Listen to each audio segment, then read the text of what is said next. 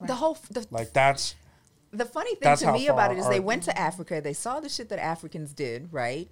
Took it back to their country and then propaganded these stories about how basic black people were and how savage we were. See, and this is why I'm so overprotective of black culture. Like black folks, we've got to stop letting everybody come over and get a to go plate to our culture Mm. because they're rebranding it and we're buying it back from them. Hmm. And we have no ownership Right. of, of that.